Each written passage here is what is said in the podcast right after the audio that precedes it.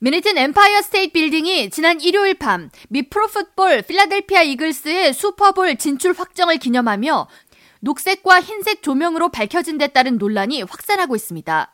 이날 필라델피아 이글스는 NFC 결승에서 샌프란시스코 49ers를 눌러 다음 달 치러지는 슈퍼볼에 5년 만에 진출할 기회를 얻게 됐습니다. 그러나 뉴욕 자이언츠 팬들은 올해 플레이오프에서 일주일 전 뉴욕 팀을 떨어뜨린 데다 수십 년 동안 라이벌 관계였던 필라델피아 팀의 결승 진출을 맨해튼 소재 엠파이어 스테이트 빌딩에서 굳이 축하할 필요가 있냐며 항의를 이어갔습니다.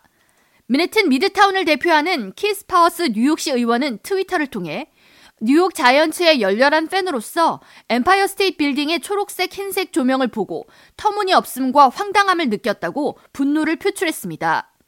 도노반 리처드 퀸즈 borough장은 맨해튼 borough장 마크 레빈에게 트윗을 통해 엠파이어 스테이트 빌딩이 뉴욕시 맨해튼에 위치해 있다는 것을 알고 있느냐고 빈정대면서 엠파이어 스테이트 빌딩의 필라델피아 팀 응원에 대한 통제가 이뤄지지 않은 데 따른 비판 의사를 밝혔습니다.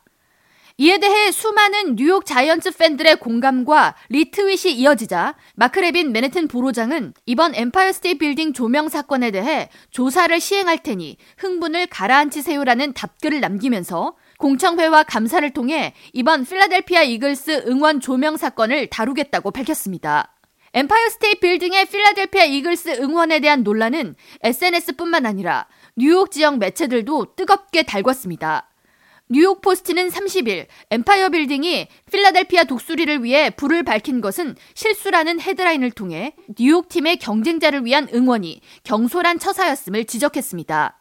CBS 뉴스는 뉴욕시를 상징하는 건물에서 필라델피아 이글스 팀의 상징을 점등한 것을 두고 팬들은 엄연한 반역이라고 생각하고 있다고 전하면서 이것은 엠파이어 스테이트 빌딩의 위상을 잃을 수 있는 위험한 행보라고 평했습니다.